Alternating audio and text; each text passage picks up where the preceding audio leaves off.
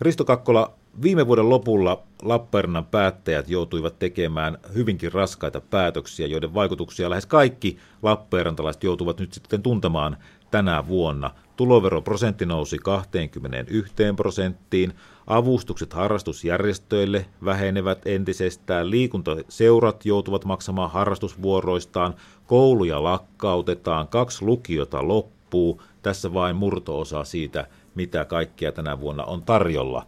Päätökset on nyt sitten tehty, joko on kaupungin hallituksen puheenjohtajan helpompi hengittää? No ei tässä siinä, siinä mielessä auta ruveta lepäämään laakereilla, että tehtävää, tehtävää piisaa kyllä, että ajat tulee olemaan haasteelliset, että vielä tässä tämä kuluva vuosi ja ehkä ensi vuosi menee, menee näiden päätösten ansiosta jotenkin hyvin, ainakin sille on ennakoitu, en, ennakoitavissa paremmin, mutta kyllä meillä on tulevaisuudessa erittäin kovia aikoja vielä tulossa. Aika moni on sitä mieltä, että mistään ei enää voida säästää, mistään ei enää voida karsia.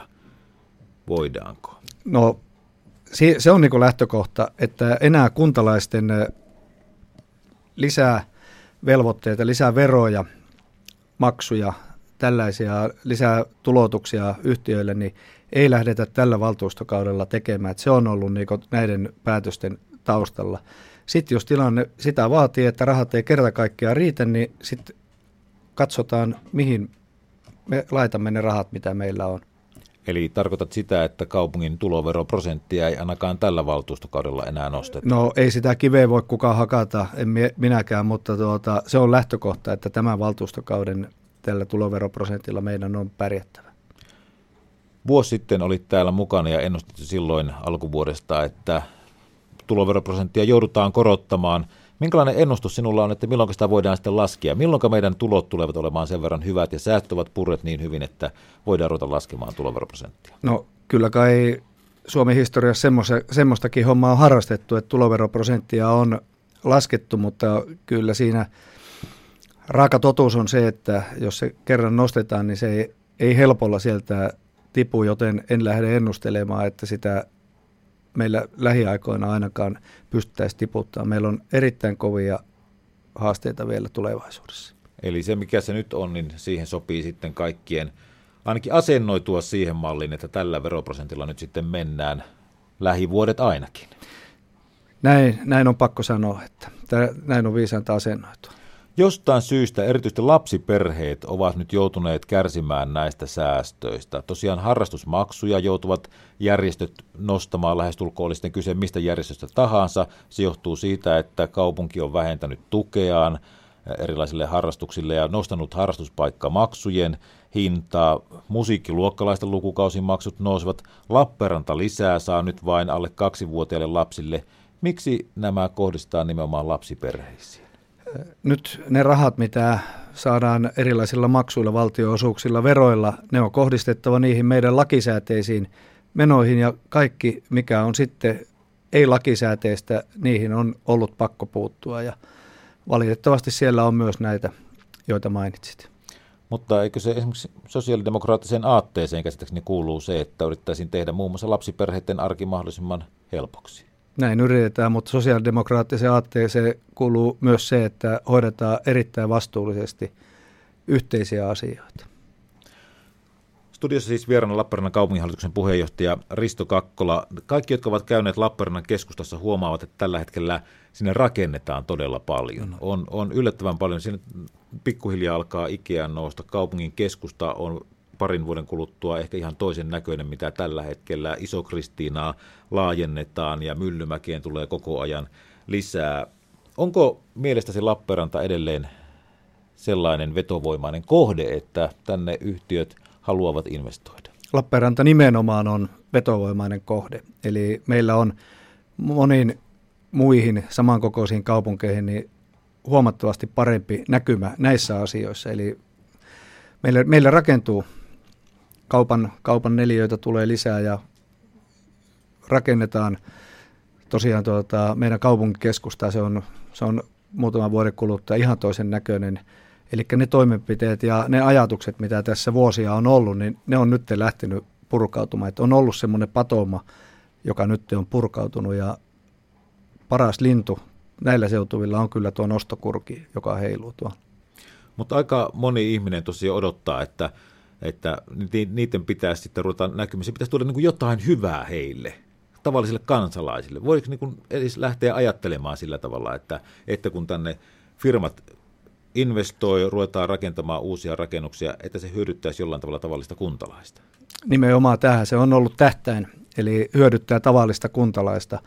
Näillä saadaan jotenkin paikattua niitä menetyksiä, joita meillä suurteollisuus, metsäteollisuus, tuossa Kuutostien toisella puolella oleva teollisuus, joita sieltä olemme menettäneet. Me olemme menettäneet erittäin rajusti täällä teollisia työpaikkoja ja nämä, nämä onneksi korvaavat vähän sitä, sitä menetystä. Muuten tilanne olisi vielä huonompi. Lappeenrannassa pitää toki ajatella pelkästään muutakin kuin keskustaa. Meillä on hyvin, hyvin laaja maaseutualue ja isoja keskuksia, Joutsenon keskusta, Ylämaan keskusta, plus sitten vaikkapa Lauritsala, Sammonlahti, Skinnarilla ja niin edespäin, vaikka kuinka paljon tämmöisiä isompia, isompia tuota keskuksia. Mitenkäs mielestäsi näistä, en nyt sano syrjäalueita, mutta sanotaanko kaupungin ulkopuoliset alueet, niin mitenkä niistä jaksetaan pitää huolta? No kyllähän nämä kaupungin sisällä on nämä Joutseno ja Lauritsala, ei nämä mitään kaupungin ulkopuolisia ja näistä on pidettävä erittäin erittäin hyvä huoli, että nämä on, nämä on keski, keskuksia, joissa asuu meillä aika paljon ihmisiä pienen kunnan verran, eikä tarvitse olla pienkään kunta, keskisuuren kunnan verran, niin kyllä, kyllä siellä on palvelut löydyttävä. Mitä sinä sanot niille joutsenolaisille, jotka sanovat tuolla lehtien palstoilla, että, ja meillekin soittavat vähän väliä, että kun kaikki palvelut viedään pois? Niin. Varmasti moni, ei, eihän siinä ole sanomista, jos joku, ja monet näin kokevatkin, että sitten pitää tietysti muntsia mikä on henkilökohtaisesti ollut kaikkein suurin menetys, että olisiko, olisiko ilman, pystyykö, pystyykö elämään ilman näitä palveluita, mutta tuota, valitettavasti me, me ei pystytä ennustamaan täysin sitä, että mitä olisi käynyt. Esimerkiksi, jos Joutseno olisi ollut itsenäinen, niin mikä olisi sitten tilanne. Risto Kakkola, olet tosiaan myös Etelä-Karjalan kuntarakenneselvityksen ohjaus, ohjausryhmän puheenjohtaja, vähän tämmöinen sanahirviö tähän, tähän meidän lopuksi, mutta eilen, eilen tämä ohjausryhmä aloitti toimintansa. Mikä tämän ohjausryhmän merkitys ja tarkoitus on nyt, missä olet mukana? Joo, eli meille on valtiovalta määrännyt, että on selvitettävä, minkälainen kuntarakenne Etelä-Karjalassa tulevaisuudessa tulee olla. Ja sieltä tuli nuotitus, että mentäisiin, selvitetään tämä yhden kunnan malli, mutta täällä olemme myös olleet sitä mieltä, että on realismia, että selvitetään kahden kunnan malli. Ja näitä selvityksiä nyt tehdään, ja tämä ohjausryhmä koordinoi sitten, eli meillä on selvitysmies Aija Tuimala, oikeastaan selvitysnainen Aija Tuimala FCGstä, ja hän tekee sitten selvityksiä, haastattelee kunnallis- kunnan virka, virkamiehiä, naisia, luottamushenkilöitä ja sitten ohjausryhmä koordinoi tätä, tätä työtä. Ja aikatauluhan loppujen lopuksi on siinä mielessä tiukkaa, että jo ensi syyskuussa pitäisi olla selvillä, että ehdotetaanko etelä yhden vai kahden kunnan mallia. Niin, ehdotetaanko yhden vai kahden kunnan mallia vai, vai jotain vai muuta. useamman kunnan. Vai jotain muuta, mutta tosiaan syyskuussa pitää olla nuotitus selvä. Se tulee aika äkkiä. Onko teillä siellä ohjausryhmässä hyvä henki? On, erittäin, erittäin hyvä henki ei ollut mitään. Eilen oli ensimmäinen kokous ja kaikki tuntuu olevan tietoisia, että nyt pitää hoitaa vastuullisesti tämä tehtävä. Ei, siellä ei ruvettu käsikähmään toisia kohtaa, eikä ei suinkaan, ei suinkaan. panettelemaan, eikä kiroilemaan, eikä äksyilemään. Ei pienimmässäkään määrin. Eli syyskuussa pitäisi olla sitten valmista ja katsotaan, mitä siitä tulee. Sinun ennustus, mitä siinä tulee olemaan? Yksi kunta, kaksi kunta vai useampi kunta? No viisanta, kun meikäläinen ei tässä asiassa heittäy ennustajaksi, että katsotaan, minkä näköiseen tulokseen siinä päästään.